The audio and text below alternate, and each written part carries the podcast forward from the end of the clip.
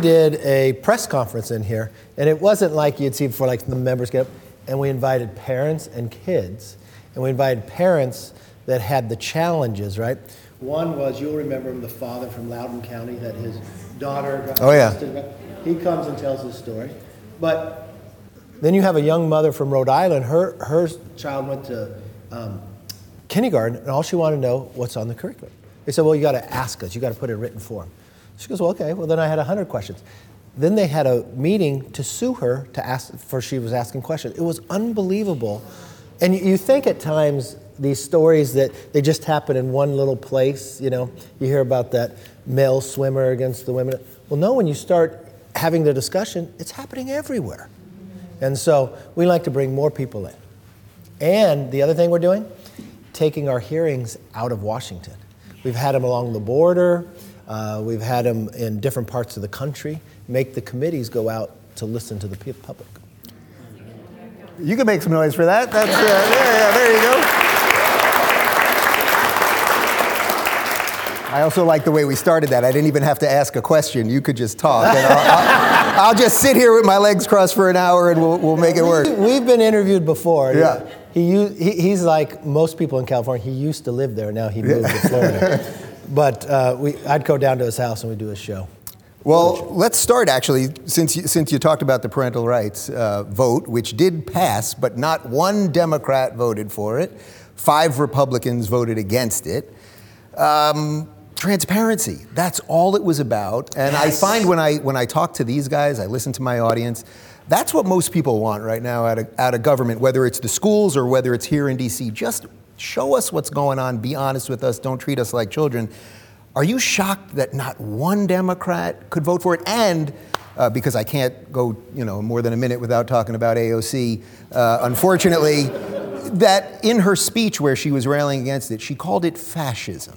she called it fascism. I take it nothing probably surprises you at this point. No, you know what's interesting, and this is what people have to understand, and I've, I've come to understand now with these Democrats. They're very extreme in their beliefs. I mean, think about we in Congress when you put a bill across the desk, HR is the House resolution number, right? And it gets stamped by the order in which you go. But the majority reserves one through ten, and the Democrats get 11 through 20. Okay?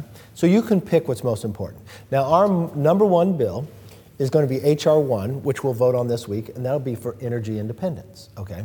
The Democrats were in the majority. Their number one bill was election law reform, that they wanted to rig the system. Remember, make taxpayers pay for it and have a czar and all that?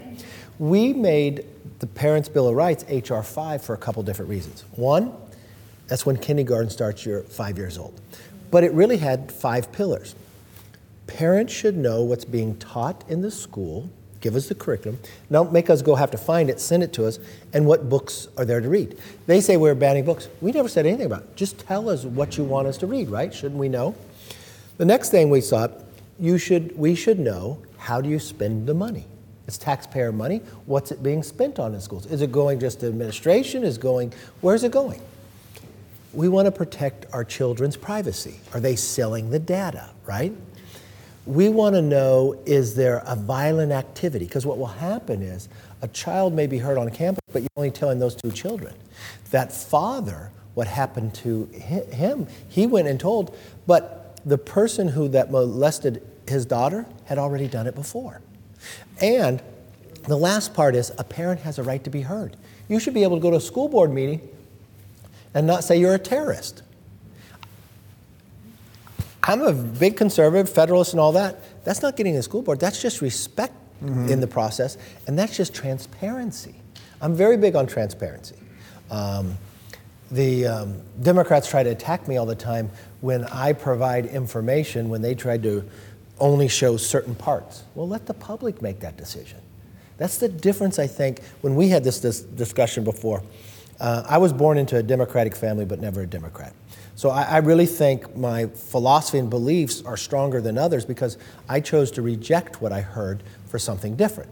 And what I believe in a philosophy, I trust you. I'm going to give you the information, but I also trust you to fail or succeed. I'm not going to predetermine that. So I don't want to do just policy here Yeah. because I'm guessing. How, how many of you is this the first time either in well in the Capitol itself? I assume many of you, right? So Fabulous. Yeah. So how weird is it on just a day-to-day basis that you're in this building right now, where pretty much everyone's here right now for the most part, right? And you're in this building with these people that the ideas are just so diametrically opposed with each other, and you know they say some pretty nasty things about you, and you got to say some things about them, and sometimes they're on your side of the aisle doing that. Yeah. No, no. Look, if you follow the speaker's race, most people win on the first round, okay? it's kind of tough. He had a rough week. He had a rough week. But you know what? I'm Irish and Italian, so it's okay. Uh, I have the best fights in my neighborhood, right? And most fights go 15 rounds, so that's okay. But I'll, tell you, I'll tell you a story. So, so if you watch the speaker's race, there was this one staffer who sat next to me, a John Leganski, and everybody wants to know he's a really smart kid. He went to Stanford, he interned for, he's the youngest guy ever on the floor. And his brother is about to become an ordained priest. And his brother sent him a book of prayers, you know, b- before it all. And he went and we would keep a tally sheet of everybody's name and you keep voting. And before the speaker votes, right, he, he just put a, a handful down there. And when the speaker race was over, he said, You know what? We always knew it was going to go to 15. I said, Well, how did we always know? He goes, You know, I didn't get a chance to finish all the prayers in the book, and this weekend I did. You know how many prayers were in that book? 15 prayers. He goes, You know how many ballots I just take? I just grabbed a handful, put down there? 15. So sometimes God has a plan for you. You just don't know it yet, right? I could have been speaker before. We were in the majority. It was going to be handed to me, but I made a mistake on a, on a, on a um, interview, and lo and behold, pulled back. We went back into the minority, and an interesting thing happened. So four years ago, I became leader of the Republican Party, and Pelosi became speaker. We have a five-seat majority. In those four years, we picked up six more seats. Six Democrats lost their congressional seats in California. No one writes about this. She lost her majority in her home state that people think is really blue, right? But we, we were able to win. Um, if anyone ever wants to run for office, this is what I would tell you. And how long should the member stay in office? If you don't get goosebumps looking at that Capitol, walking into this building, it's time for you to leave, right? I feel so privileged to even have this opportunity, right? I get goosebumps now just talking to you about it. Think, of, think about it. We're sitting in the Rayburn room, right? The chambers is right there. Those chambers were opened in 1857. Right? George Washington was never sworn in here, right? George Washington was sworn in on Wall Street and in Philadelphia, okay? Every president since has either been sworn in on the east side over on the west side. The first president to be sworn on the west side was Reagan. He'd tell you he wanted to look towards California, right? But my favorite place in this whole building, if you go and take a tour, is that room right there at Statuary Hall. So when the building was first built, the country wasn't 50 states. It wasn't as large. People had desks. This dome is the second dome. They had to enlarge the dome when they enlarged the building, like the Supreme Court was over on the Senate side. So that was the chambers. And it, it's really a nice floor. It wasn't thin. It was platoons, people spitting, people had fights because this was this was before the Civil War, right? They put they put a tile with anyone who ever been a member of Congress that became president, so you could see where they sat. So if you go all the way in the back, there's a tile there. It's, but, but like um, Father Serra, there's a tile in front of it. It's where Abraham Lincoln sat. He was a one-term congressman. That's all he served. And he, so he sat in the back. And he was kind of, um, he, he, was kind of a quiet man. And if you go in the back, back there, they had a, like a mail room, and we call it the Lincoln room. He'd go back there and tell his stories. But I like to stand right where that tile is. Stand there and look front, like at the front of it. Envision it being loud, you know, right? They have microphones on it. And then look back and look at the lady above the clock. She, she's Clio. She, she's supposed to be inscribing what happens there and just look at the clock and, and pause and look at the time, right? Look at the time. Say, oh, it's 2.30. And you want to know why that's my favorite spot? That's the same clock, the same view Abraham Lincoln had. And I'll promise you, he's looked at it many times, and you're standing right where he is, right? Runs for Senate, loses, runs for president. And th- this is one of the things that drives me as a Republican. Um, he's the first Republican president. Here's a nation not even know if it's going to sustain itself. He builds the Intercontinental Railroad. That's like inventing the internet, right, during the time. That he's looking that the future is going to be brighter. But this is what I think all Americans should pause. I, I, did you see that poll in the Wall Street Journal where we're not patriotic anymore? We don't want to have children. We're not religious. That concerns me. And what I would say is look at Lincoln's words, right? And what I believe if Lincoln, if he was interviewing Lincoln today and Lincoln was here, Lincoln would first take off his top hat. He'd be a tall man. He has a high voice. But he would tell you about the Gettysburg Address. You know, four score and seven years ago, our forefathers brought forth on this continent a new nation, right? Conceived in liberty and dedicated the proposition that we're all equal. He goes on to say, But if we fail, government of the people, by the people, for the people shall, shall not perish from earth. But think about when he wrote this and why he said it, okay? We're not the world power. We're not even a country we're divided. But he knew America is more than a country, an idea, that we would still sustain ourselves. The concept of by the people, for the people is more powerful than anything else. But name me one other nation that's conceived in liberty and dedicated the proposition that we're all equal. We're not a perfect nation. We strive to be a more perfect nation. But we should be more patriotic. I mean, this idea, and this is, goes long answer to your short question. I will put bills on the floor. I don't even remember the question anymore, I just now did.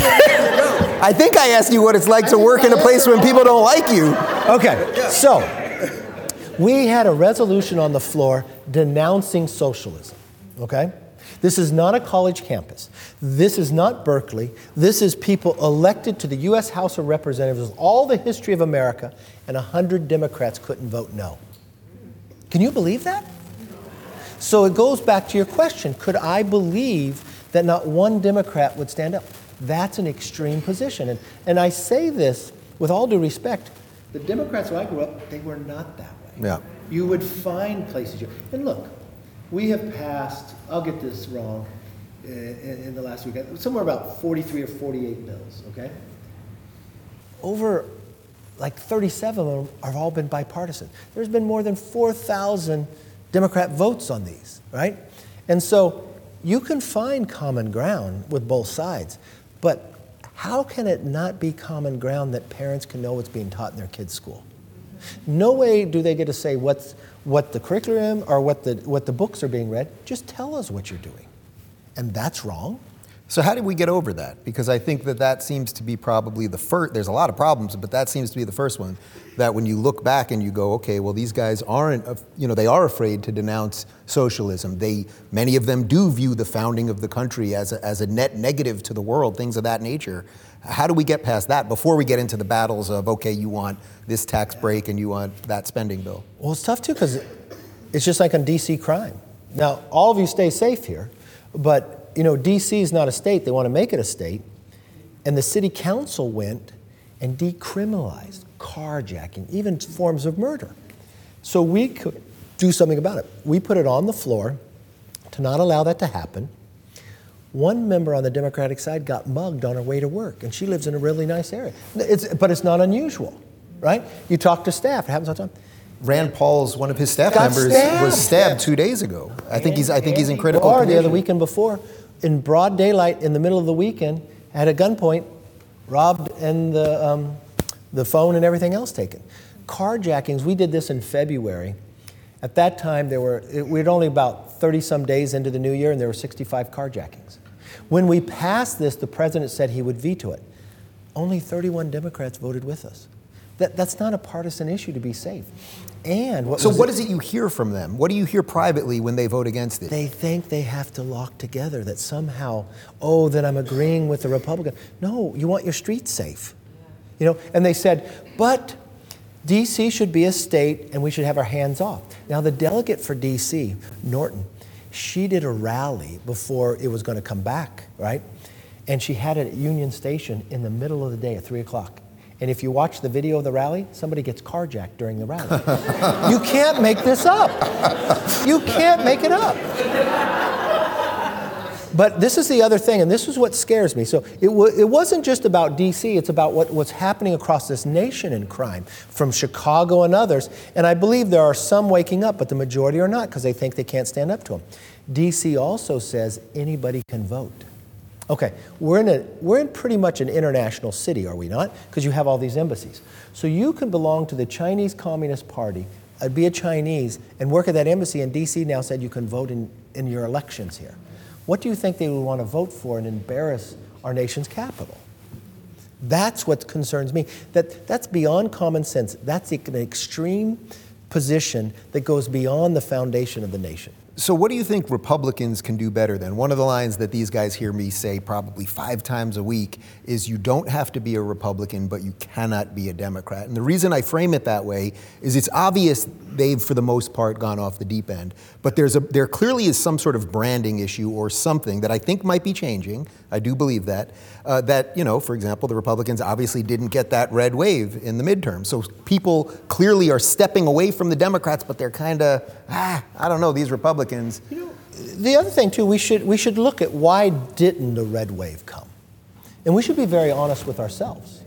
There's a couple different reasons why, and I'll tell you. Look, as leader, I'm fortunate in both terms we've won, but could, could we have won more? Yeah, we could have. I had three candidates in Pennsylvania that overperformed the Republican gubernatorial candidate by 20, 14, and 11 and did not win.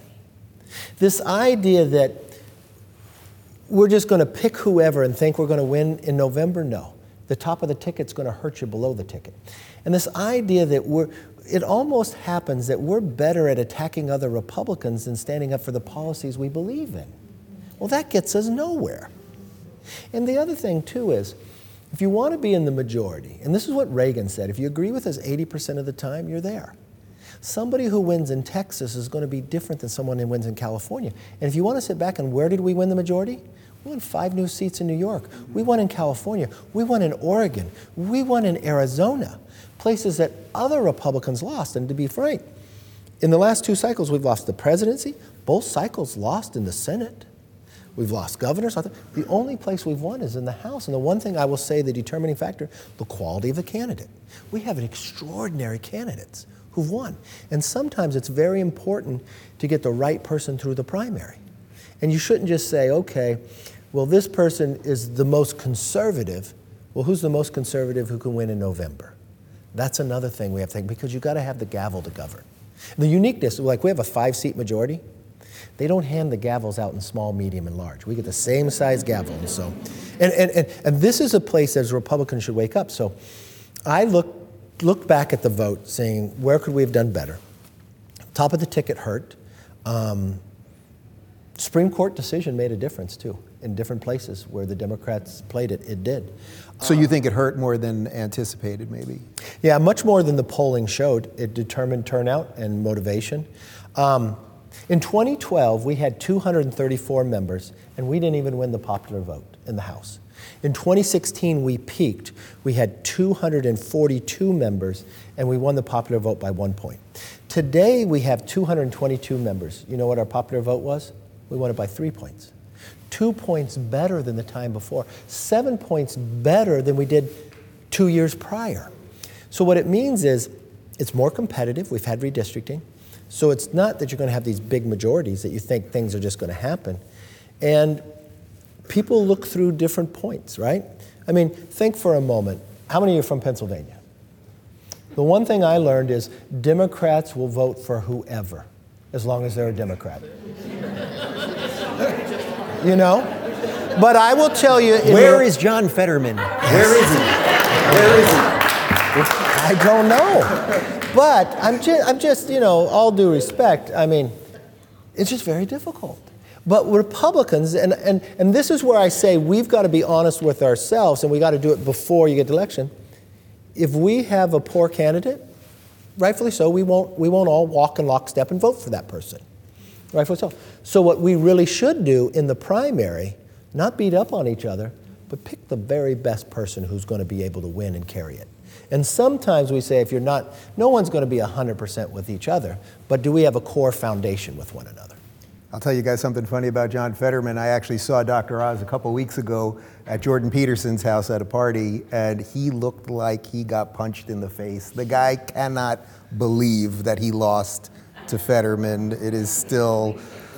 Anywho, um, What do you What do you make of? As you know, I, I lived in Cali. I made a very public exit to the free state of Florida. Things seem to I'm not be. giving up. I'm not giving up. You know, I didn't want to leave that house, but that was the only thing that was keeping me there was a was a home. I didn't want to leave that house, but I couldn't afford to buy that house. So either way. Um, but what do you make of the general idea now that the states do seem to be going their separate way, and that is what federalism's all about? And Cal, I mean, I feel Look, like I each moved to a new country, not each a new state state. is a pilot program. Yeah. And if there's one thing you look in the nation, right? Every 10 years we do a census. This is the first time in the history of California that we lost a congressional seat. The time before we stayed equal. And what states lost? New York, California, Illinois. What states states gained? Texas and Florida. It's a pilot program that's telling the country, right? And how many you have friends that have moved? Why? Because of the policies. And it should it should wake the other states up. I to mean, do you, do you have any hope for Cali? I mean, obviously you're, you're still a representative in Cali. I mean, Look, do you have I- hope that that thing can Yeah, move? because look, I've won five seats in the last four years in California, Republican in Congress. Um, they make the system hard there. The other thing you have to remember too, California has, when it comes to election law, they mail everybody a ballot whether you ask for one or not. They don't clean up their rolls. They, they- they make it legal that you can um, harvest somebody's ballot, and we still win.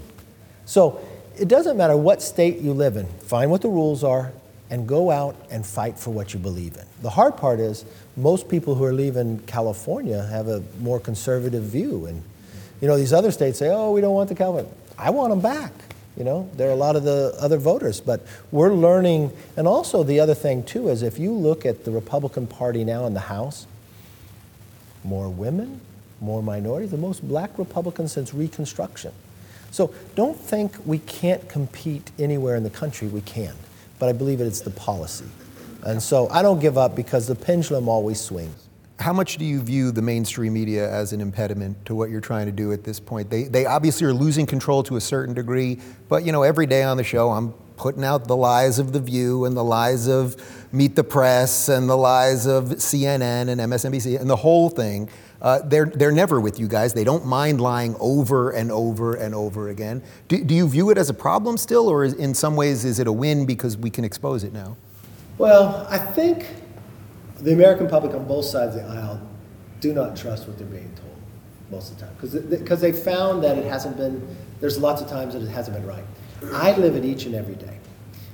I can walk up and do a press conference. I tell you, on right after passing the Parents' Bill of Rights, and they'll ask me something about something else, right? But to tell you the secret is, I kind of enjoy the battle now. I don't know if you watch any of my press conferences. I decided when I became speaker, I'm going to do something different. And I, I do. I do a lot of things different. Hakeem Jeffries' office is right. where That used to be my office. But I'm, I treat Hakeem the way I wanted to be treated. And I think that's the, we should, we should be the first ones that respect people who have difference of opinion of us. Because we get upset if people don't give us the respect of our opinions. Well, how can you do that if you don't respect? So I, I try to pro- provide there. But I don't go down and do a press conference in the press room. I do it in Statuary Hall. I do it out here. And they, they all come around me and they ask me some they'll ask me this one question when I was dealing from the beginning about um, on Intel. I, I removed Schiff and Swalwell. I, I did it for a purpose, not for a political purpose.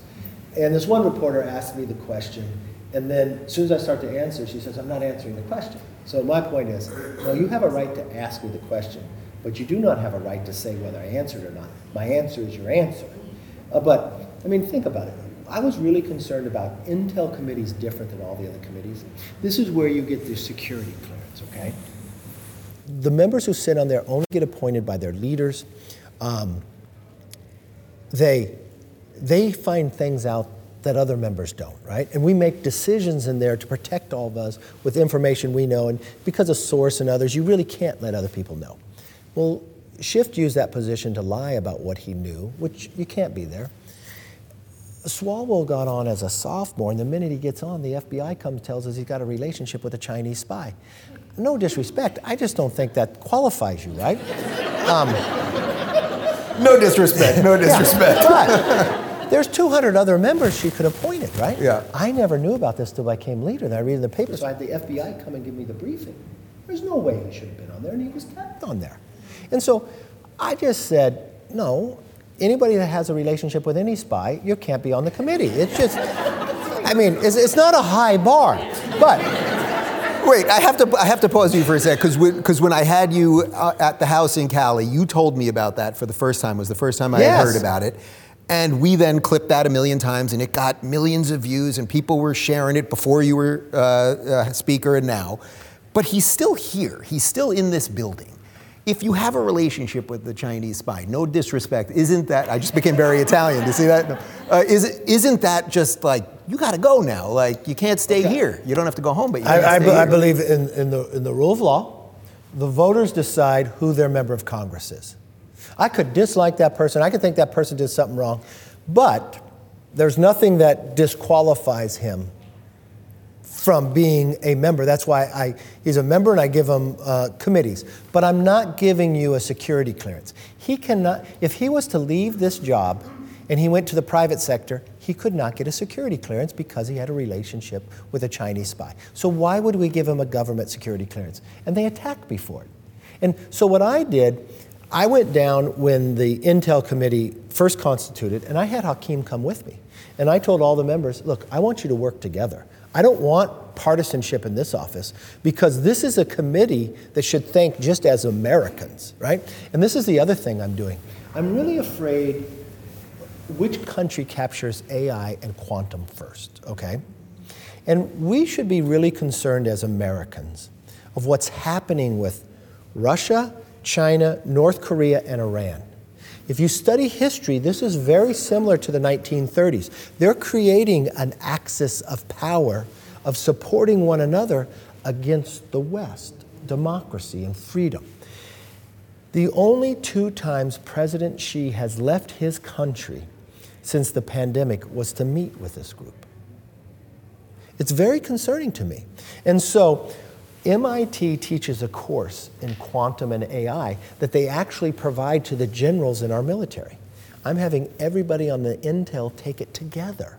So they think like a SWOT, right? A strength, weakness, opportunity, threats. You think as an American, not as a Republican and Democrat, right? Because whatever happens, if we fail, it's not one party failing, it's a nation that's failing. And I'm going to have them come in and teach it to the entire Congress. You know, the only time we really get together outside of committees and cameras is when we have classified briefings. And it's usually about a thread, a balloon, or something else, right? And so I recently had one where all the Republicans and Democrats went together in the auditorium, and you know what it was about? Our debt. And I didn't make it partisan. I had the Congressional Budget Office come in and tell, because this is, this is what you should be worried about too. Look, we have a lot of problems. We have a, a border that's not secure, we have fentanyl coming across, we have inflation, all that. But the three greatest, biggest challenges, I think, to our nation going forward is our debt, our education system, and China. Okay? And we're not going to tackle those unless we tackle together. And what I wanted to do is not in a partisan way, but really look at this debt. The CBO tells us in the next 10 years, we'll have to pay 10.5 trillion just in interest, okay? But let me put in perspective. 10.5 trillion in the next 10 years. Do you know how much we paid in interest since 1940 till today? In those 83 years? 9 trillion. This, this is the interest on your credit card, okay, people? This is what makes you upset. And for the first time in the next 10 years, three of the trust funds will go broke Highway, Medicare, and Social Security. And the president all yells, oh, Republicans want to cut it. No, by him doing nothing, it automatically gets cut. He's cutting it by ignoring this problem.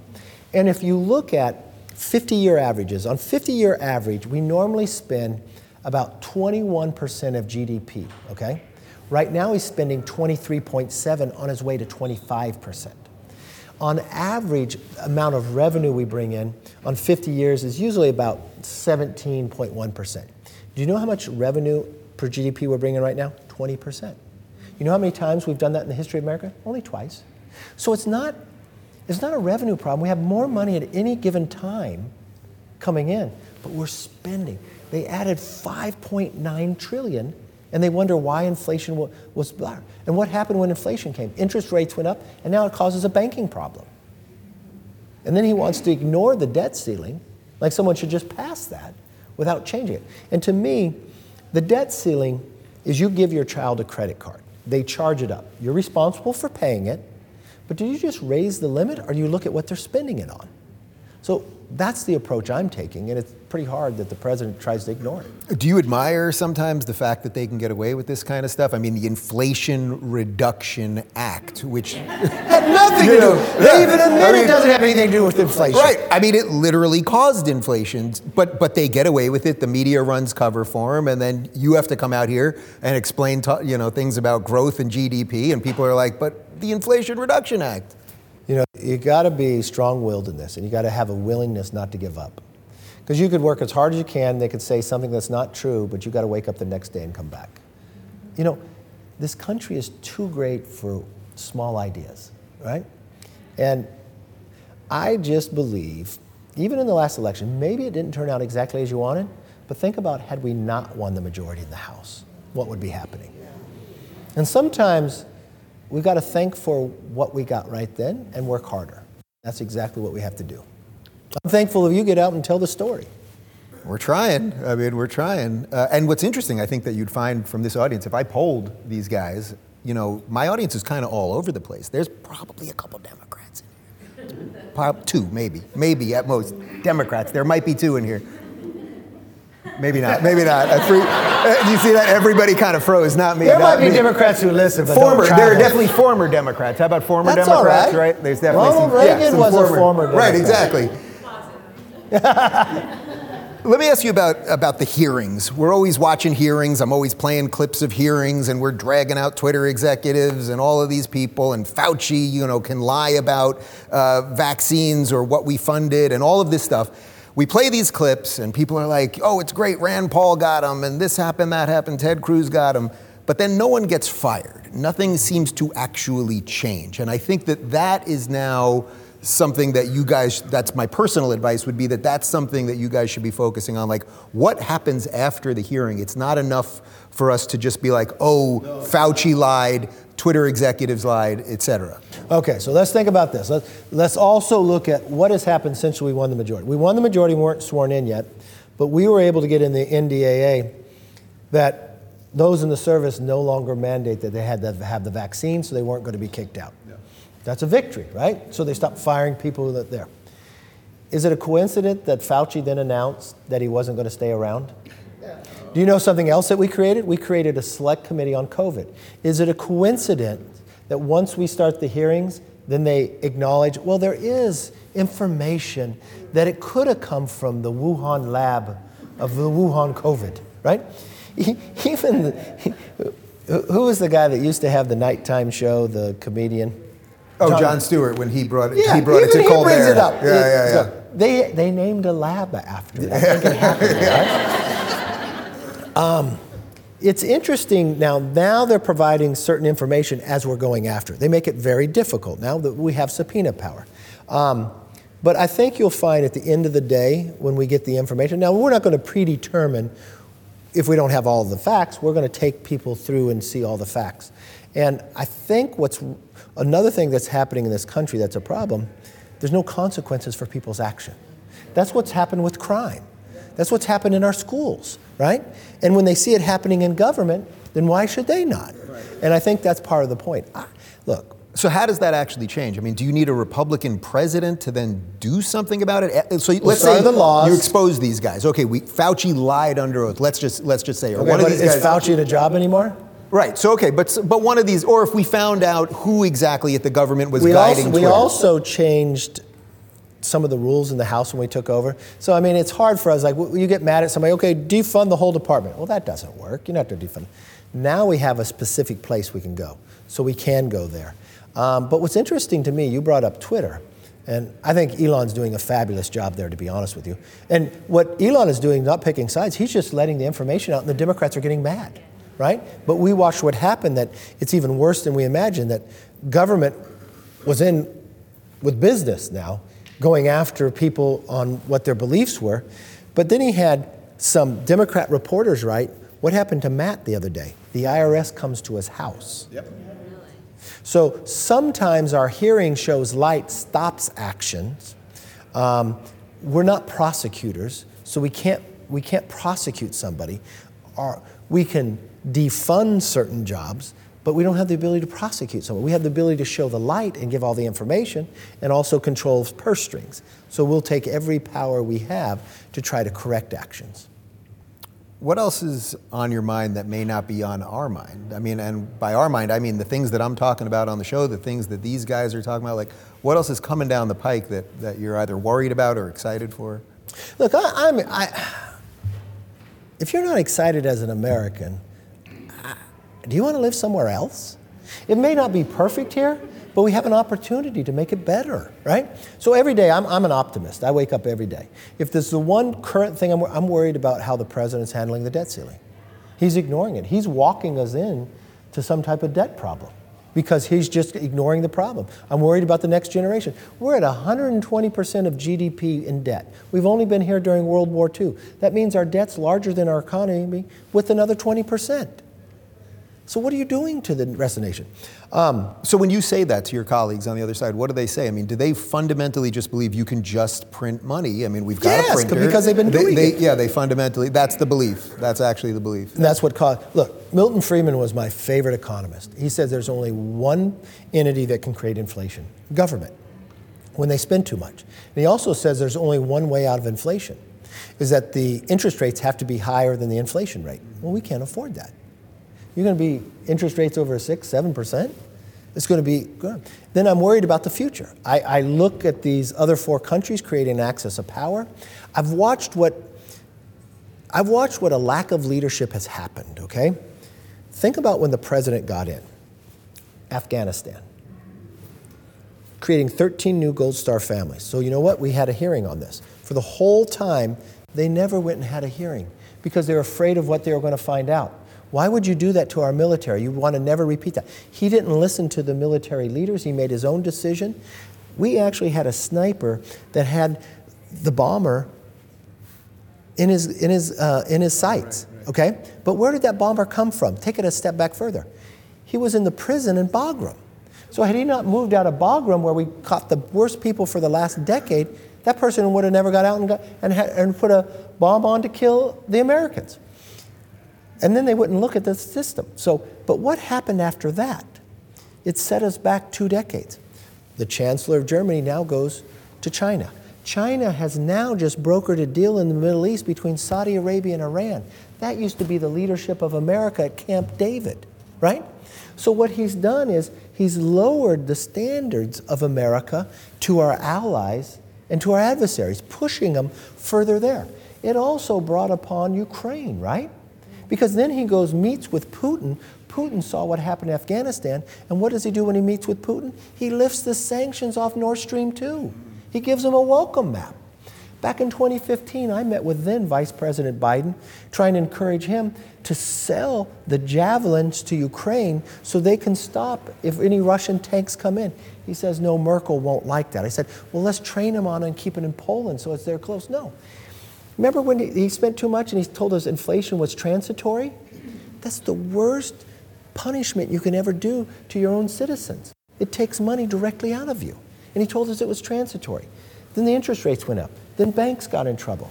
We're weaker around the world. Then he comes out and he picks one form of energy, makes our energy cost higher, cuts jobs out of America.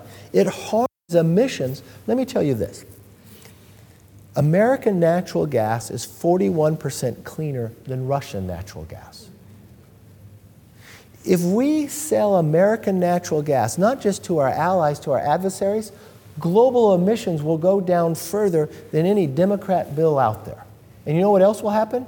Geopolitically, the world will be safer. There'll be more American jobs. You'll have a better environment. You'll have a stronger America. You'll have a safer world. And he tells us, I'm going to veto that on demand. What? Makes no sense. Don't you care about the country? Don't you care about the world? And all he does is empower his IRA bill, Inflation Reduction. That's a stimulus bill for China. Mandating one form of energy. Where are you going to buy the windmills? Where are you going to buy the solar panels? China. And if you watch, what he's done is he's shut down our minerals. China controls 90% of all critical minerals. They control 95% of the processing. So when we open up a, a new mine in America, we got to send them over there to be processed. One thing we did do when we took the majority, I've been wanting to do this for four years. I created the Select Committee on China. Okay? The things that we have failed at, we have not spoken with one voice about China. China has systematically, we used to copper, key, and all these renewables and everything else. Back in the 90s, we produced three times as much. They now produce eight times. Why? Because they've gone around the world collecting it while we shut ours down. Why are we empowering them? We shouldn't be dependent upon them on anything. We should bring it back to America and back to, to just North and South America as well. And what he's done is make us weaker on that stage, and it's only been two years. So what keeps me up is that leadership. Who do you think is driving that? I mean, he you, is. So you believe that that this is really Joe Biden himself okay. driving? I, I know you're not. Now, I get asked this question. A lot. Note how he had to shift in and, his seat no, no. Yes, yes. Okay, no, sit up. Straight. I've met yeah. with him a f- quite a few times. It's him. And remember, when he was running for president, he was about to be beaten. They all collapsed, right? And then he had to go and publicly sign an agreement with Bernie Sanders. When he gave the State of the Union, one of my toughest jobs was just to sit behind there, right? And I was respectful. I did not tear up the speech. I could disagree with anything else. There's a difference in speakers. I respect the office I have. I respect his office. I respect him in his office. Um, I heard Democrats yelling to Bernie Sanders, You wrote that speech. You wrote that speech. And Bernie smiling. Remember what he pledged to get their votes. That's where he went so far. That's the extreme position. And remember, Bernie Sanders is not a Democrat, he's a socialist. Yeah. And he's never balked away from that. Did, did you happen to see the clip of Bernie on Real Time with Bill Maher a couple of weeks ago where he asked him the difference between equity and equality, which is the entire socialist program? And Bernie literally said he didn't know, and then Bill had to walk him through it. I mean, it, it's incredible. Bill Maher has been pretty interesting. We're trying to get them there. We're trying. Do you ever, you ever get the call? You ever get the call? You know, I, had been on that show before. Um, I was on that show before I was ever elected. What, what were you doing? Because when we was on HBO, I was a young Republican. Yeah. Now don't go back and try to find the clip. but but not getting the call these days. Let's see. There was it Diane von Furstenberg, the designer. She was on yeah, it. Yeah, yeah. One of the guys that was on a. Uh, he had a hit show at the time. And then I think a comedian. Well, what do you what do you think you got to do to get those last liberals? These guys know I focus on that group because I always say there's not that many people that can shift right now, right? We have your, you have your hardcore Republicans, you have your hardcore Democrats, but I think the disaffected liberal is the group that you can still shift. It is the Bill Maher types, which is why I focus on him so much. Well, what's what, what do you think you have is, to do there? You know, we'd sit back and we say like, what what am I doing to shift them? I actually think the Democrats are doing more to shift them. I think, we, I think if we asked Bill Maher about me four years ago, he said, oh, Kevin doesn't have anything nice to say, right? He said, I, I don't believe anything he says.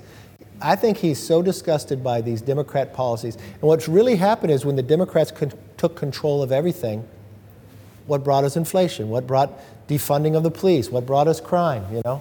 And then they try to, they try to just give talking points that they're like they're strong on crime. Well, no. I mean, did you put anyone in jail that was burning our federal buildings. Mm-hmm. No. I mean, it, and what, what's really concerning to America now, too, is we respect the rule of law and we respect equal justice. But when justice is only weighed on one side, that's what we don't like. That is what gets us infuriated. And I really think what the Democrats have done has moved Bill Maher more that he said, This is no longer where I stood. And I really wonder in time, if you look back in history, for many a times, would John Kennedy be a Democrat today? No. His policies are not where the Democratic Party is at. Anti-war, low tax. Yeah. What would the world, what would America have looked like had Abraham Lincoln not been assassinated, right? Malice towards none. We wouldn't wait until the 1950s to civil rights. And this is something for people who are Republican and conservative. Don't let the Democrats take this away, okay? the Democrats had a, a, bill on the floor last Congress to remove some statues. I walked down the floor, and the Republicans said, Oh, I'm all for it. I think you should remove more statues, and I think you should change your name. There's not one Republican statue we ever have to remove. The Jim Crow law was brought to us by Democrats. Okay? Think about what happened. In my office, you have a portrait of Abraham Lincoln, but you have a portrait of Joseph Rainey. You know who Joseph Rainey is? The first black American to elect, get elected to Congress. He was a Republican in 1870. You know when the first black American Democrat was elected? 60 years later. You know, Joseph Rainey wasn't the only black Republican elected, a number of them were elected. So then we had a presidential race that was close. And so the Democrats partnered with the Republicans and said, You won, but only on one condition you remove the federal troops from the South. And when they removed the federal troops from the South, lo and behold, Democrats then defeated Republicans. And what did they do when they defeated Republicans? They changed the election law and brought Jim Crow laws in and picked people based upon who can go there. Remember the Republican Party, what it was founded upon. So when the Democrats, they removed five portraits of Democrat speakers. Okay, you should. But every statue they wanted to remove was of a Democrat sent to us from a state that a Democrat majority was in, that voted for it, that was accepted by a Congress that was a majority of Democrats. Well, why do you keep your name then? Change the name of the party. We don't have to change the name of the Republican Party because we were founded on the idea that we're all equal. We fought for the idea that people were equal and fair. And at times, I've watched when you say, How can you change? They don't know the history, they don't know the story. And we need to tell it more often. So is, is that ed- education fundamentally? I mean, is that why we have to get the schools back more than anything else? Because people believe now that 1619 Project was, you know, the true they story try to of America? recreate our history. I mean, the idea that Columbus is bad, yeah. the, the idea that, um, you know, you can't say Christmas. I mean, our founders were some of the most religious people, right? We believe in re- religious freedom, though. I mean, the idea in our schools, what I'm most worried about is nobody in the Taliban or in the Chinese army are worried about a pronoun. nobody. Okay? With all respect, they just want to fight to win. At the end of the day, we may have the right pronouns, but if we lose the war, we're out, right? And they only understand fear. But also, the idea of our children, I'm not worried about my kids competing with your kids, I'm worried about our kids competing with India and China. And the great equalizer in America is the education system.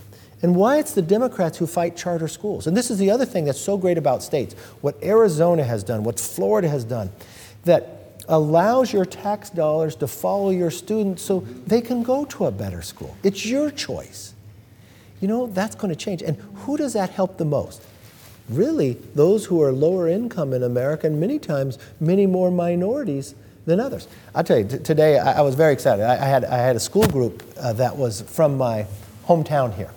And it's a charter school that was developed by this one family, the Grimms. Any of you ever eat these baby carrots? Okay, they, they just sold, but there was two families in my district that grew 80% of all the carrots in the country. And you want a secret? There's no such thing as a baby carrot. They're regular carrots. We chop them, charge you more, and you buy them. We love you for it, okay? But. Good night, everybody. That's it. That's but what it. they were doing is they're, they're a great, you know, anybody, these families that owned businesses, and became a very big business, well, they would put all this money away to give scholarships to their employees' children to go to college. And they found, well, you're not taking them up. Well, they weren't getting into college. They said, well, we got to go further down. Well, they found the school district with it. So they were going to pay to put in a charter school. The school district fought them.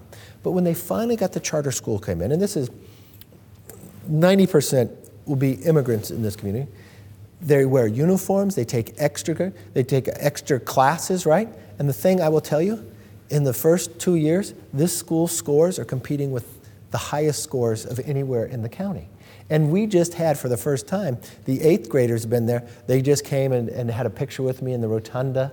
And the excitement on these kids' faces that one little girl said, you could tell, man, she, she was the class president. She could write up, I'm so and so, I want a picture with you. And I'm thinking, you're going to be speaker one day, right? I mean, but how proud and opportunity. That's the great equalizer in America we talk about everybody being equal, but let's give them an equal opportunity. And let's not hold people back. We got three minutes left, and then you got to get back to work. So uh, I will ask you one tough one at the end. You've talked sure. a lot about civility here. Uh, the audience obviously knows my feelings about what's going on in Florida and Governor DeSantis. obviously, I supported Trump. Trump supported you in, in the speakership. Uh, this seems to be coming to a head one way or another. Uh, I've been concerned about the civility also uh, because I don't want to see mutually assured destruction.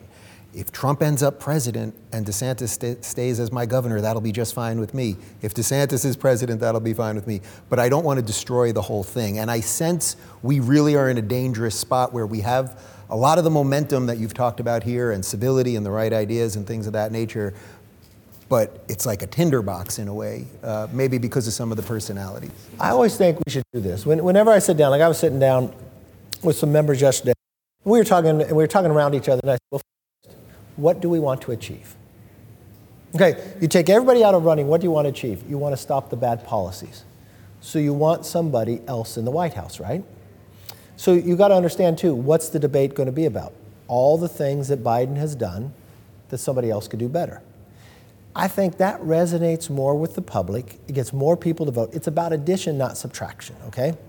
And so it's tough when you get in a competition, but members should really see that whoever runs, and lots of times whoever the front runner is today is not the nominee. And whatever we think the issue is today is probably not going to be the issue in another November from now. Um, but I think the Democratic policies will always be the issue, right? And I just don't think the country wants another four years of Joe Biden. I just don't believe we can sustain that. And don't do damage to one another that allows him to get in because they're going to give you a lot of bait. Don't take it. Note he did not say Trump nor DeSantis in that entire thing. That was very slick. Guys, please make some noise for the Speaker of the House, Kevin McCarthy. Thank you, Thank you my friend.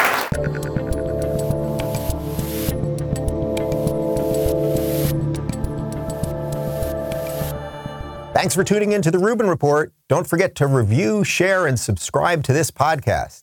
If you're looking for early and exclusive content, you can join me on Locals at rubinreport.locals.com.